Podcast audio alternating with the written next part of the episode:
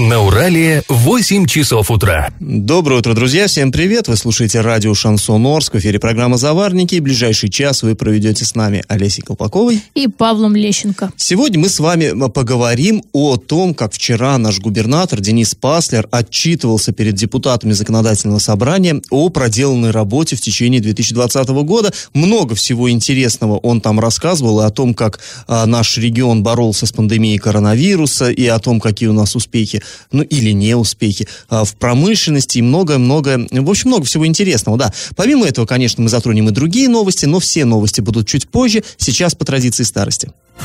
Пашины старости. И продолжаем мы рассказ о том, как в 1962 году наши орские власти решили бороться с дорожно-транспортными происшествиями. Было их, ну, я вам напомню, позавчера я уже начал рассказ, их было не так-то, чтобы и много, даже по нынешним-то меркам совсем мало, но э, тяжелые. Очень много было травм и очень много было трагедий со смертельным исходом ДТП. И вот э, собрались депутаты и стали решать, и что же вообще, кто виноват и что делать? Два ключевых вопроса, как всегда. И э, Э, решили, что, ну, разумеется, ну, очевидное, самое, что бросается в глаза, это беспечность шоферов, водителей. Э, то есть понятно, что они нарушают правила дорожного движения, они там э, частенько тогда было, что садились за руль нетрезвыми, э, они где-то игнорируют там э, права пешеходов и так далее, и так далее. То есть, ну, это совершенно такая понятная, очевидная вещь, и понятно было, что с этим делать. Ну, понятно, что гаишников э, заставить, чтобы они более жестко пресекали нарушения и так далее, и так далее. Но здесь еще и не только в шоферах э, было дело. Э, тогда машины были, ну, практически все. Частных машин 62 год. Откуда? В основном, конечно, они были государственными. Хоть э, легковые, которых было относительно немного, хоть тем более грузовики. Разумеется, это они принадлежали каким-то предприятиям, и за вот их техническое состояние отлич, отвечали вполне определенные специалисты. И тут тоже было над чем поработать. Вот цитата из документа 1962 года. ПАХ, то есть пассажирское автохозяйство, дурацкая аббревиатура, конечно, но вот она э, применялась очень широко. Так вот, пассажирским автохозяйством 29 июля был выпущен на линию автобус ЗИЛ-158 с шиной на передней полуоси, непригодной к эксплуатации, в результате чего во время движения шина лопнула и автобусом сбила опору электроконтактной сети. Конец цитаты. Ну, то есть, понимаете, да, взорвалась э, передняя шина, занесло автобус, и он в трамвайный столб э, врезался. По счастью, как, ну, судя по документу обошлось без жертв, но, конечно, могло... Автобус, он все-таки с людьми же, да? А вот другой случай. Тут даже не в технической неисправности, но тоже не досмотрели технические специалисты. В автотранспортной колонии номер 11 7 августа в результате беспечности и недобросовестного отношения к своим обязанностям дежурного механика был угнан из гаража автобус неизвестным лицом и на улице Московской совершен наезд на велосипедиста, которым причинены тяжкие телесные повреждения. Конец стата. То есть, сами понимаете, да, кто-то пробрался ворвался на территорию в гараж или где там уже на территорию базы этой самой колонны, э, угнал машину, автобус, и на ней поехал кататься по городу. И еще избил э, велосипедиста. То есть, ну и понятно, что, опять же, не досмотрел механик или кто там сторожа, кто уж понятно. И еще, вот, то, вот это уже, что называется, актуалочка. Вот сейчас, мы ездим по дорогам города и говорим э, отвратительные дороги, и приходится объезжать вот эти ямы, выбоины, и э, выезжать где-то навстречку, поневоле нарушать. Ну вот я сам, как, как автолюбитель, да, я регулярно себя ловлю на том, что, пытаясь сохранить подвеску машины, я нарушаю правила дорожного движения, потому что выскакиваешь, ну, пересекаешь разметку, где ее еще и видно. А, вот. Э, так вот, э, в 62 году что было? Эм, одной из, это вот цитирую вам, одной из причин высокой аварийности на транспорте является неблагоустройство улиц. РСУ, это ну, ремонтно-строительное управление, не принимает своевременных мер к устранению дефектов. Трестом водоканал, ЖКО, строительными организациями, управлением теплосетей при ремонтах разрушается твердое покрытие улиц и не восстанавливается. Ох, знакомая, да, штука. На шоссе поселка Крекинг напротив АТК-13 строилась теплотрасса. Затем на дорогу были уложены бетонные бетонные плиты, выступающие ступенькой над поверхностью э, дороги на 20 сантиметров. По этой причине на этом месте убился мотоциклист, и до сих пор этот участок дороги не приведен в надлежащее состояние. Конец цитаты. Я вот когда вот это прочитал, мне показалось, ну, слушайте, ну это вообще жуть какая-то. Действительно, бросили на дороге плиты 20 сантиметров, представляете, эта ступенька, да, и человек там погиб, и все равно эти плиты лежат. Да, сейчас бы у нас уже засудились. Э, и, кстати, вот э, недавно в Оренбурге тоже случай был, там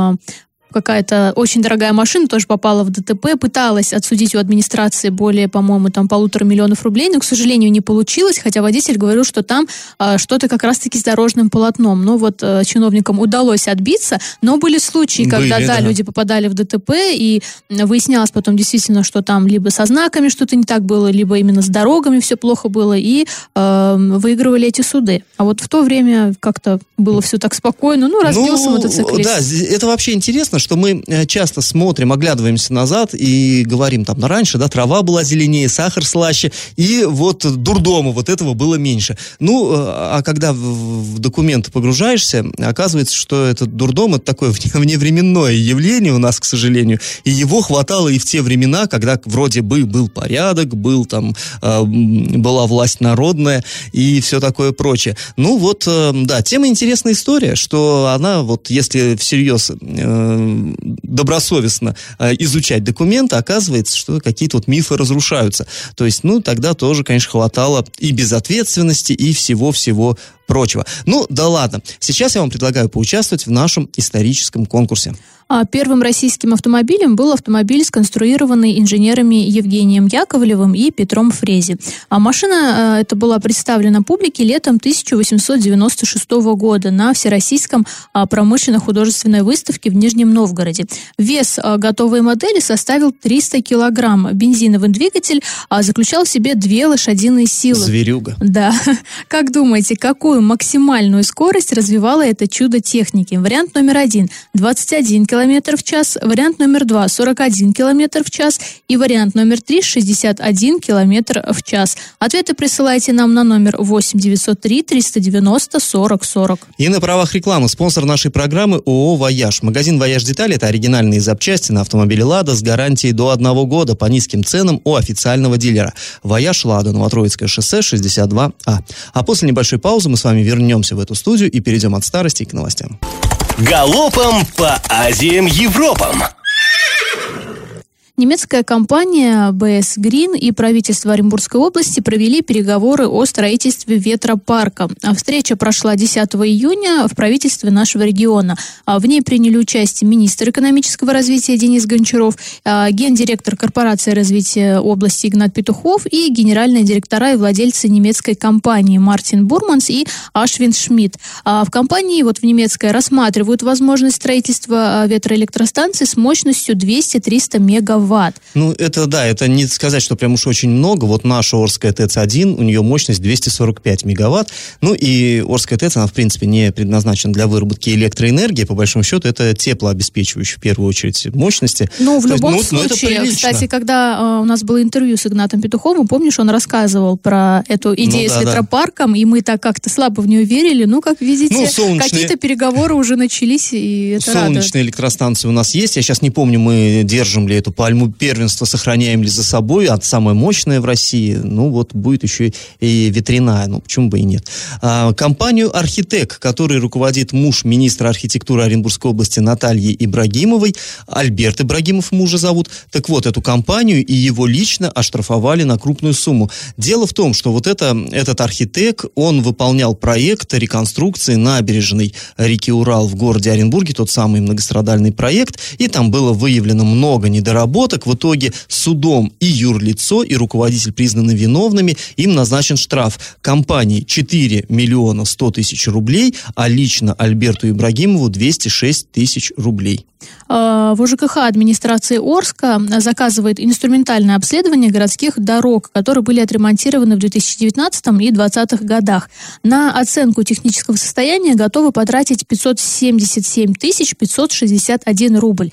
А, это обследование необходимо провести до 30 июня текущего года, и в перечень входят 14 участков общей протяженностью более 25 километров. И после небольшой паузы, друзья, мы с вами вернемся в эту студию и поговорим о том, как Оренбургская область справилась с пандемией коронавируса, точнее, справлялась, еще до конца не справилась до сих пор. Вчера губернатор Денис Паслер отчитывался перед депутатами ЗАГСОБа о работе в 2020 году и много внимания уделил этому вопросу. Я в теме. А в прошлом году в Оренбургской области на борьбу с коронавирусной инфекцией было потрачено почти 2 миллиарда рублей. А такие цифры озвучил губернатор Денис Паслер во время традиционного отчета перед депутатами ЗАГСОБа. Ну тут я уточню, каждый год губернатор, этот, предыдущий, это по закону, они встречаются с депутатами регионального парламента, и губернатор отчитывается, что же в прошлом году правительство под его чутким руководством сделало. Ну, естественно, 2020 год, мы понимаем, главное событие это коронавирус, разумеется, и вот губернатор, ну, он много о чем рассказывал, но о коронавирусе... Глаз, о... С главного начал, да, он именно с этого. Да, начал с этого, и даже сразу он как-то такой допустил э, такую оговорку, что ли, он сказал, что 2020 год был самым страшным годом в истории человечества. Ну, тут, конечно, он погорячился, потому что мы знаем, что были до этого и 1942 год, например, который уж точно был пострашнее, и был там голодный 1921 год, ну, а в глубину веков, да, мы и не будем заглядывать, где бы вообще бывало всякое. Ну, тут просто он как человек эмоциональный, слегка, видимо, преувеличил. Ну, для него, безусловно, это был тяжелый год. Да и не только для него, для всех. Ну да. А, и вот э, говоря о том, да, что, собственно, регион, э, руководство региона сделало в прошлом году в рамках э, борьбы с пандемией, губернатор а, отметил, значит, что, вот цитата его, «До пандемии в регионе насчитывалось всего 416 коек с кислородной поддержкой, теперь их больше 2000. А мы оснастили ковид-госпитали диагностическим, реанимационным и лабораторным оборудованием. На федеральные региональные средства, а также средства социально-экономических партнеров мы приобрели 4,5 тысячи единиц оборудования, а количество КТ увеличили э, в полтора раза по сравнению с 2019 годом. Ну, кстати, напомним про вот эти КТ и прочее. Вообще же была большая проблема, что были э, очереди, люди не могли попасть, э, или там давали направление черт знает когда, хотя у людей, да, проблема сейчас, они больны сейчас. Ну, да. И тогда а, местные бизнесмены начали покупать за свой счет всю эту аппаратуру, предоставлять а, в больнице, и даже вот наш самый богатый человек, да, Оренбургской области, Сергей Черный, помнишь, он тоже да, вложился да, да, и даже предлагал э, другим, да, предпринимателям. Ну там, там история была вообще очень такая трагичная тому, и трогательная. У него да, жена да. умерла от коронавируса, и он вот э, очень достойный в этом плане, как сказать, э, решил вот ее как бы так, таким образом и почтить ее память, можно сказать. Он, да, он построил там э, с, с, при помощи каких-то других бизнесменов, они построили вот там больницу, да, тут это все. Ну, к тому, что вот эта ну, пандемия нас сплотила, да, да, да, что э, бизнес у нас в этом плане тоже участвовал. А также губернатор подчеркнул, что теперь система здравоохранения сможет а, в течение суток снова развернуть такое количество больничных коек, а, если возникнут новые эпидемические угрозы. А, в общем же, заявил губернатор, почти каждый третий бюджетный рубль в прошлом году тратился на нужды системы здравоохранения. А, это и затраты на запуск Орского онкодиспансера, строительство областной детской больницы и ремонт зданий нескольких медицинских учреждений в районах регионах. А, кстати говоря, а, Министерство здравоохранения нашего региона планирует запустить розыгрыш призов среди вакцинированных от коронавируса жителей региона. Видимо, они решили пойти по стопам столицы э, нашей страны. Ну, там единственное, разыгрывают, конечно, квартиры и автомобили, но у нас хотят разыграть, значит, билеты, велосипеды и другие подарки. Вот э, я, Лесь, я поторопился. Зря я привился так рано, еще велосипеды за это не давали. А вот я поэтому такой злой, у меня велосипеда нет. Надо было чуть подождать, час бы привился, претендовал бы на велик. А, также э, министр здравоохранения нашего региона Татьяна Савинова рассказала, что в области в преддверии Дня медицинского работника запускается флешмоб «Сделай подарок своему врачу, поставь прививку от COVID-19», так как лучший подарок медику – это здоровье пациента. Но а, вот такая вот у нас ситуация, значит. Э, э, губернатор рассказал, что, в принципе, с борьбой коронавирусный регион у нас справлялся, и в случае чего, если сейчас, да, пойдет вторая волна, потому что, как видим, уже в Москве вводят ограничения там и обязательную вакцинацию для определенных групп лиц, то э, в регионе у нас все готово, поэтому будем ну, надеяться, есть, да. конечно, что этого не случится, потому что вот эти ограничения, ну, уже как-то изрядно поднадоели, поэтому будем надеяться, что все будет хорошо. Ну, будем... как он объясняет, вот те самые койки, которые создали, их сейчас свернули, поскольку уже нет такой потребности вот в таком количестве, но в течение суток могут обратно развернуть. А сейчас мы прервемся ненадолго, а потом снова вернемся к обсуждению медицинской системы Оренбургской области. А Денис Паслер накануне озвучил очень любопытную информацию, которой мы с вами поделимся. Я в теме. А мы возвращаемся ко вчерашнему докладу губернатора. А, он также рассказал о том, почему и как а, осуществлялась медицинская реформа, та самая пресловутая модернизация системы здравоохранения. А значит, по словам Дениса Паслера, а, в условиях пандемии остро встали вопросы маломощных районных больниц и э, городских больниц, не имеющих в своей структуре стационара. И вот, собственно, цитата губернатора. Министерство здравоохранения Оренбуржья во взаимодействии с компанией Strategy Partners Group а, разработала новую структуру, оптимальную для региона с низкой плотностью населения. А, проект уже реализуется. Сегодня образованы Восточная, Абдулинская, Солилецкая и Сорочинская межрайонные больницы. А в Оренбурге и Орске больницы объединены по профилям детские, акушерско-гинекологические и взрослые. Это вот цитата губернатора. И таким образом, по его мнению, решается проблема нехватки медицинских кадров, особенно по узким специалистам, и упрощается порядок прикрепления и обслуживания пациентов. А, по его вот мнению, выработана более логичная и понятная схема организации медицинской а, помощи. И также якобы улучшается материально-техническая база. Но, Но... не только по его мнению, по мнению Strategy Partners Group, это серьезные Ну да, ребята. это по мнению э, правительства и вот, собственно, этой э, группы. Ну, вообще, когда только, да, шла речь про вот эту вот модернизацию или, как они ее называли, там, оптимизацию, угу. уж непонятно, что это, э, так и говорилось, да, что это все делается для того, чтобы людям было удобнее. Плюс, э, да, какие-то экономические проблемы решаются, потому что там маленькие больнички, у них там маленькое финансирование, а сейчас якобы, если мы э, прикрепляем их каким-то более крупным, то решаются вот эти вот э, проблемы, недостатки и так далее. Но э, началось это все в мае, если я не ошибаюсь, озвучили, да, это, по-моему, ну, в апреле, а с 1 так, да. мая, по-моему, началась прям вот эта вот э, реформа. И, э, ну, люди, мягко говоря, отреагировали на это все не очень, потому что начались к нам в редакцию звонки, вопросы, как бы, а что, а как, куда, и почему теперь вообще я не понимаю, там, куда я отношусь, почему нужно ехать мне в другой конец города и так далее. Э, и вот Паша, да, лично тоже столкнулся с этой проблемой ну, в поселке да, Энергетик, да, да. да.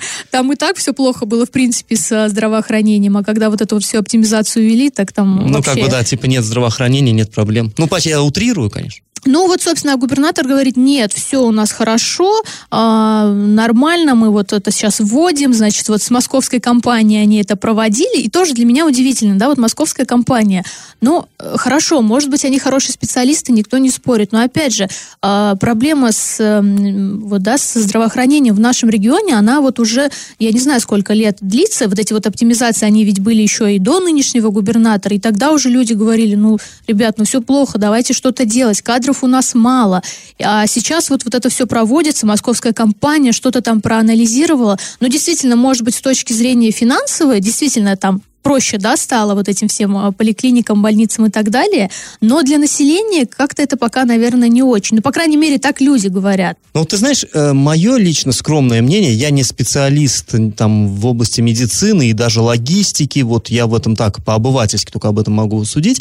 Э, как по мне, главная, самая уязвимая часть вот, этого, вот этой всей реформы, это то, что именно не учитывается местная специфика. То есть вот эти э, московские ребята из фирмы с очень заграничным, трудно труднопроизносимым названием, вот эти самые Partners Group, они э, как бы рассчитывают в теории, наверное, в теории, это так и должно быть. То есть, ну, то это должно работать. Вот то, что они напроектировали, да, ну, вот логично, если в условном там э, в деревне Ивановка, да, там вот нету там врача или больница маленькая, не хватает там каких-то узких специалистов, то логично пациента доставить там в райцентр Петровка. Ну, вот вроде да, вроде логично.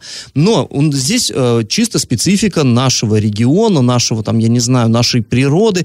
Э, вот я, чтобы мне э, зимой добраться, скажем, до родителей, которые живут в 80 километрах от Орска, я далеко не каждые выходные могу это сделать по одной простой причине. До дороги нет, переметает. Э, то есть ты, допустим, запланировал в субботу съездить, да, там, в гости к родным. Это вовсе не значит, что ты поедешь. Потому что ты выглянул в окно, а там метет. И как бы нет, и ты это откладываешь. Аналогичная штука, и мы знаем, это сталкивались уже было много таких историй, когда человеку нужна медицинская помощь, а дороги нет. Вот, то есть это, э, как, как мне кажется, ребята из Москвы, они просто этого как бы, ну, не, не в полной мере они это м, спрогнозировали и как бы учли как при, при разработке своих планов. Э, это, ну это... да, тут еще, ну, изначально говорили, что узкие специалисты будут и выезжать в эти там малонаселенные пункты, угу. но здесь опять же тоже вопрос, даже если задуют дорогу, ну, если, например, э, тот же житель там поселка Энергетик не сможет поехать, да, в райцентр, то к нему должен приехать специалист, но здесь дорога как бы заметена и не сможет приехать не тот и не этот, поэтому... Да, да и, вот и это моменты... пункт раз. Пункт два, вот у нас понятно, что э, вроде, да, как оно в планах смотрится хорошо, так, там, вот малый населенный пункт, вот там от него районная больница, там, условно, в 40-50 километрах. Сколько же до туда ехать? Ага, вот, ну, вот можно расчетную скорость, да, там, э, все это легко рассчитывается, но, опять же, не учитывая, а качество дорог. Вот я сегодня сюда, к нам ехал, сюда на работу, на телевышку, и мне было вот прям вот очень жалко водителя такси, который проезжал через Новосибирскую. Там ну, кошмар, там вообще как будто бомбежка прошла. И это в городе, и это в центре города. А что у нас творится между какой-то деревней и райцентром,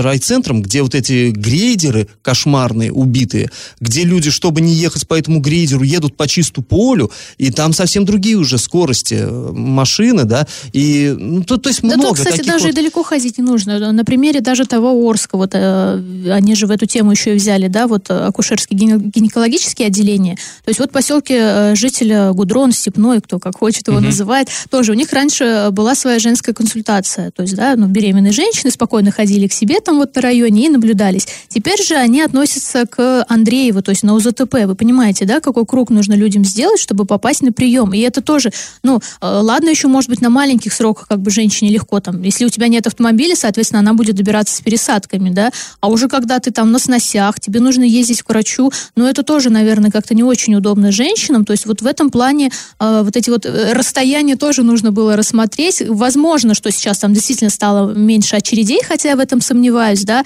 а больше специалистов, как говорят на, в нашем правительстве, но вот эти моменты именно с добиранием, что нужно добраться, чтобы вообще получить какую-то консультацию и помощь, ну, они, э, конечно, неудобны для многих. Ну вот я, да, мне тоже кажется, что все-таки, э, ну вот ми, у, меня смущает то, что разрабатывали эту систему именно какие-то супер-ультра-мега крутые специалисты, но не местные, которые не понимают ну, вот и того, плюс что... еще, да, здесь нужно было учесть, что, как правило, в наши, да, государственные поликлиники ходят кто? Ну, это пенсионеры, как-то молодежь сейчас, мне кажется, старается идти уже в платные э, клиники, да, потому что ты знаешь, что заплатишь деньги, ты не будешь сидеть в очереди, и обслуживание, ну, да, давайте будем честными, там в любом любом случае будет лучше, потому что ты платишь за это деньги, и немалые.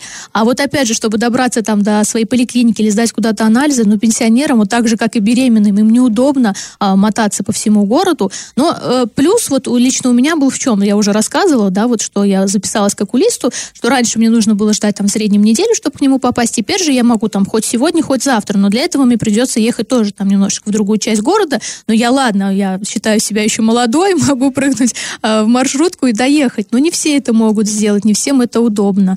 Но, не знаю, московские, может быть, виднее, они у нас умные, вот разработали. Посмотрим, конечно, как дальше будет работать. Но на сегодняшний момент э, каких-то положительных комментариев не было, Но только негативные. много, да, поступает нам. Друзья, э, после небольшой паузы мы вернемся в эту студию и расскажем вам э, очередную новость дна. И как это понимать? Ну, а мы еще ненадолго вернемся ко вчерашнему отчету губернатора. Он рассказывал депутатам ЗАГСОБа о деятельности регионального правительства и вообще о том, как идут дела у нас в регионе, шли дела, точнее, в 2020 году.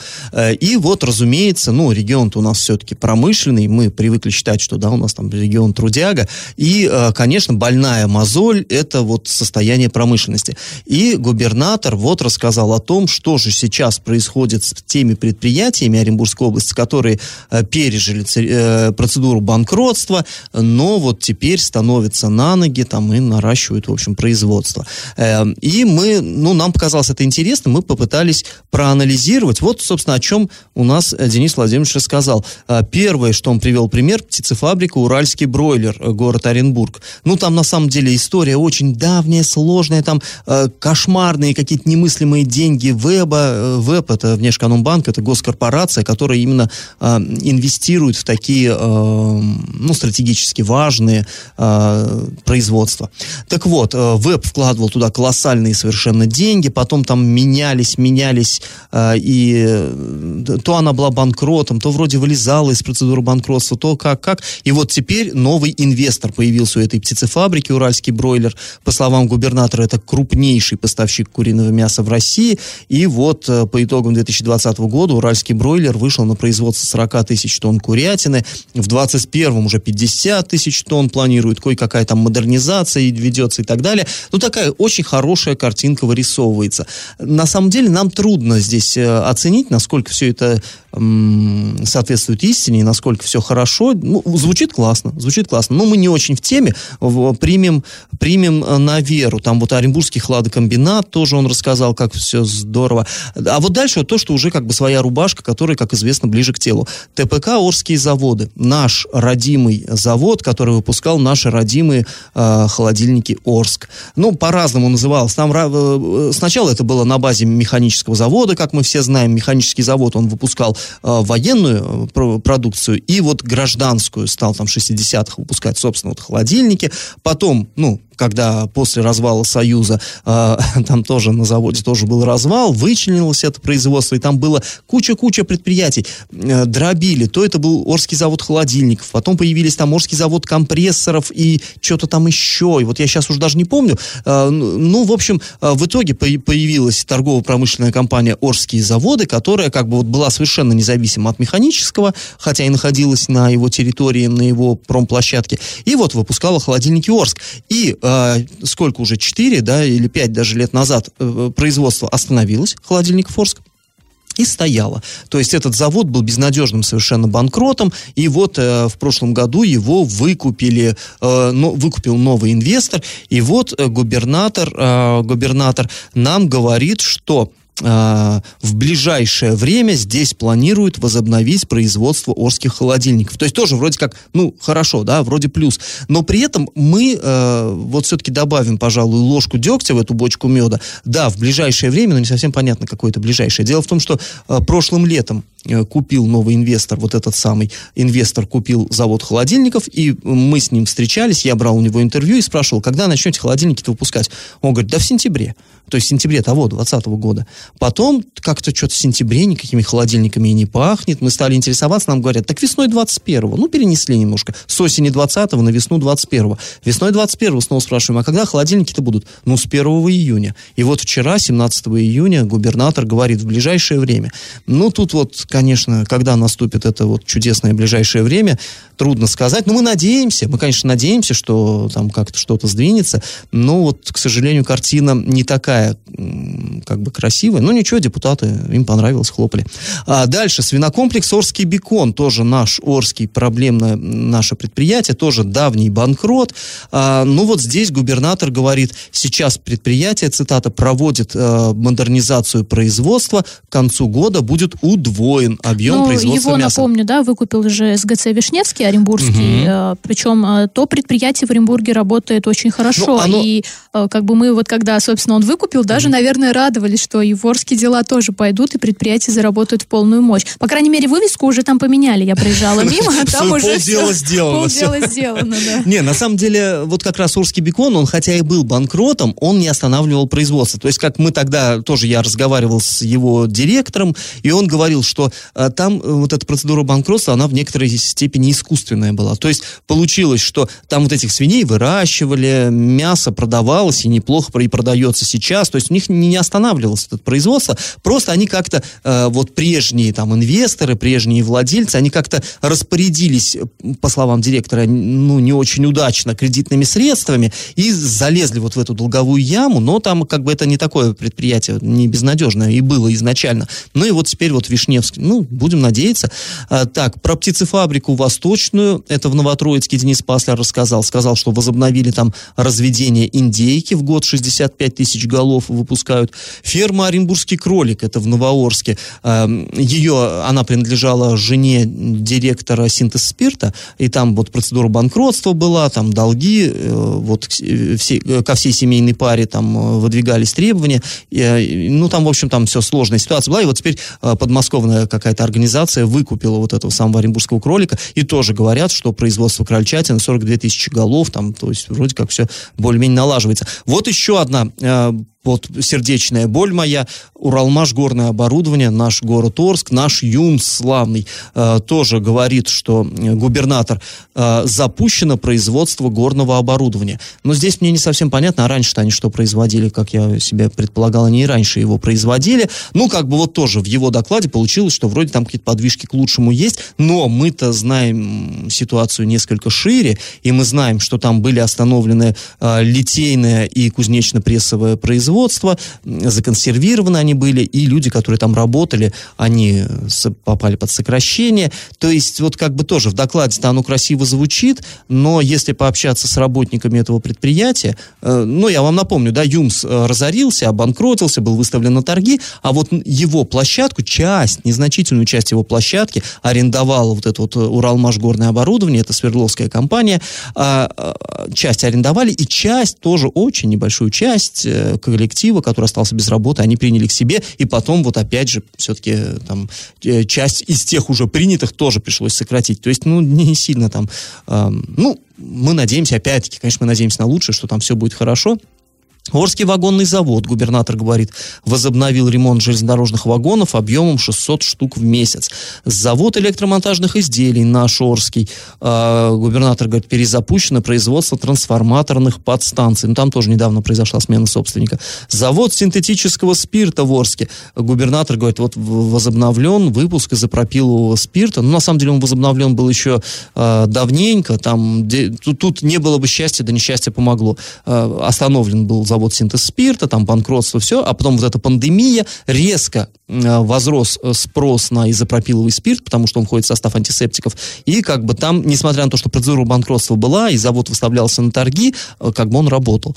Механический завод, ну вот губернатор говорит, снова запущено литейное производство, на самом деле вот эту литейку, мехзавод, он ее выкупил как раз у бывшего завода холодильников. Ну, это, безусловно, плюс, конечно. А, так, ну и дальше там, та-та-та. Вот почему-то не сказал ничего губернатор о Светлинском ферроникелевом заводе. А, а это тоже такая боль прямо. Мы знаем все, поселок Светлый, самая-самая такая восточная точка Оренбуржья. Это моногород, ну даже не моногород, а монопоселок. А, он вот вокруг Буруктальского вот этого завода, по сути, это вырос. А завод этот потом там сложная судьба у него была, там банкротство на банкротстве. Стал он называться Светлинским ферроникелевым, тоже обанкротился. И вот в 2020 году как раз у нас министр промышленности Оренбургской области рапортовал радостно, что для Светлинского ферроникелевого нашли инвестора, ура, ура, ура, там будет запущено производство, загружены мощности и все такое. И мы радовались вместе со всеми и воздух чепчики бросали классно,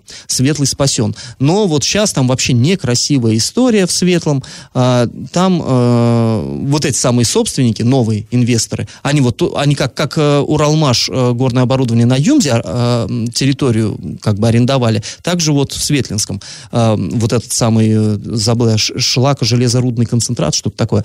Так вот, это тольяттинская фирма, она арендовала тоже площади и вроде как там возобновила производство, но надолго ее не хватило, пошли задержки зарплаты, сейчас там уголовное дело, которым занимается Следственный комитет. То есть ну, там ну, видимо, все поэтому печально. губернатор и не затронул эту тему. Хотя вообще вот, да, вот отчитываясь про промышленность, вот каждый год у нас там все хорошо, все хорошо. Вот эта вот радужная картина, и немножко она подбешивает, потому что... Ну, да не только в, про промышленность стались. Ну, как-то вот промышленность ну, особенно, потому что в, из каждого этого кричат, что у нас промышленный регион, а Орск так вообще, тут там миллион заводов и все хорошо. Но по факту мы видим, что ничего из этого нормально не работает. Люди э, уезжают, увольняют, увольняются, потому что, ну, нет работы, да, если раньше на этих огромных предприятиях трудились там и по 3000 человек, сейчас их там остается, ну, максимум человек 300, наверное, и то, э, как бы работают они там э, по какой-то странной системе, и ну, я не знаю, вот как по мне, вообще бы либо не включали это в отчет, либо показывали бы, какие проблемы действительно есть. Я думаю, за это бы губернатора никто не наругал, потому что все-таки, да, это частные предприятия. Ну, понятно, что должен губернатор как бы контролировать все, но, опять же, вот это вот рассказывать, как у нас все хорошо. Да, рассказывать а по факту... про победы и забывать про беды, это наша вечная боль наших чиновников. Не, не, не чиновников, им-то нормально, наша боль. Ладно, друзья, после небольшой паузы мы вернемся в эту студию, расскажем вам очередную новость дна. Новость дна.